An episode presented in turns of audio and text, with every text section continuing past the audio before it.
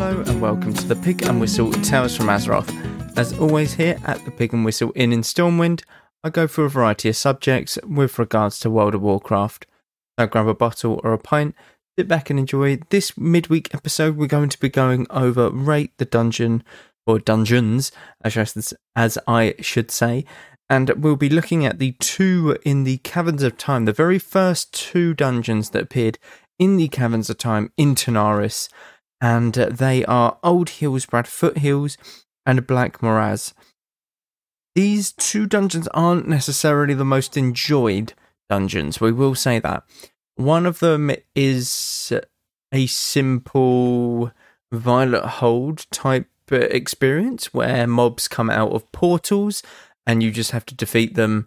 It's kind of a wave, so next portal, next portal. You're not really running far.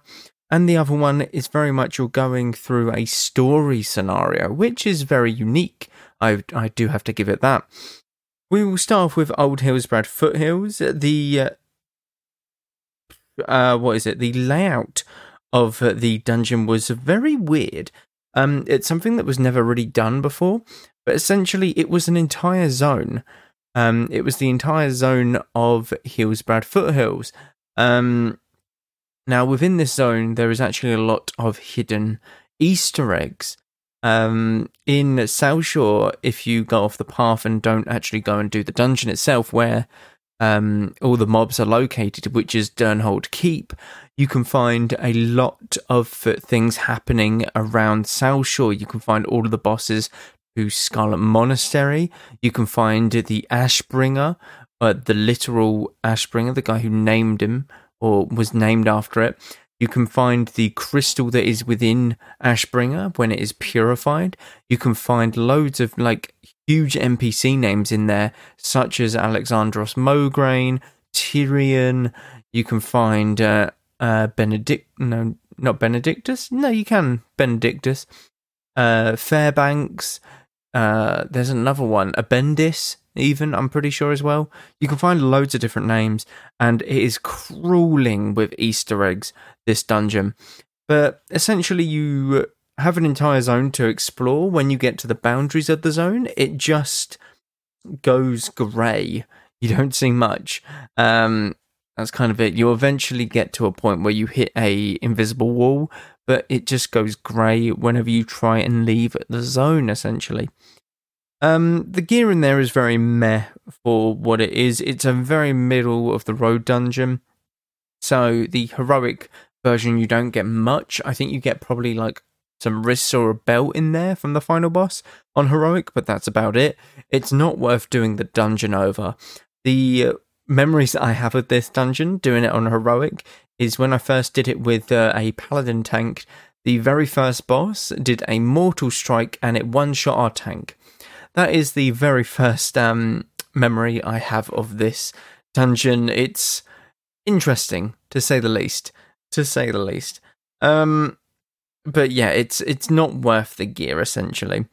It didn't get a revamp as uh, you know all TBC dungeons, so I would have to give it in honestly, six out of ten. I, the more I remember this dungeon, the more it grows on me because of it's more just lore dependent, and the amount of Easter eggs that are in it makes it very cool. But uh, in terms of an actual dungeon structure, it's not enjoyable. It's mainly there just so that you could do the Karazhan attunement. Um, that was kind of it, really. That was the whole purpose of it to do an attunement um, for a raid other than that, you wouldn't really go into this dungeon for anything. You wouldn't go in there for the loot, you wouldn't go in there for the XP, you would do it to get the attunement. And it was always a dungeon that I always was frowned upon, or thought was frowned upon, or didn't like. But getting the dungeon being older and older, and my understanding of WoW more and more, actually makes me realize how cool this dungeon is, um, purely from a lore specific point of view which you know does actually bump it up. That's probably what five out of the uh, ten of the rating is the actual like Easter eggs and the lore behind it. So you know it is what it is.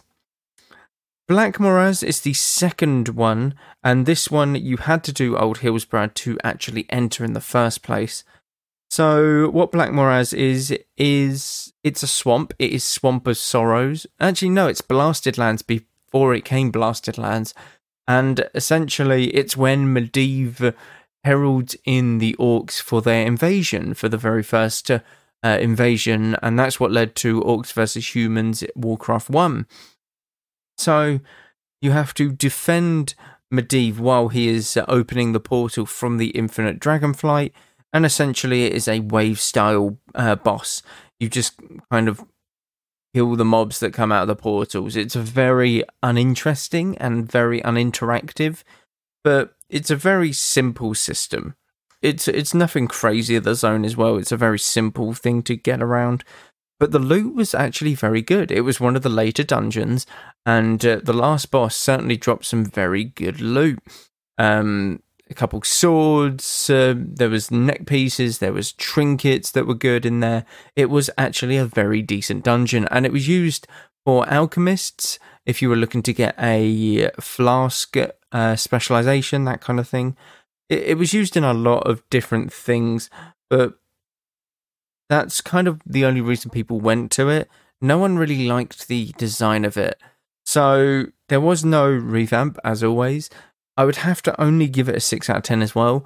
And this is purely because there was actually content to do with it. Um, that's the thing. If there wasn't any content to do with it, this would have been a shambles of a dungeon, in my opinion.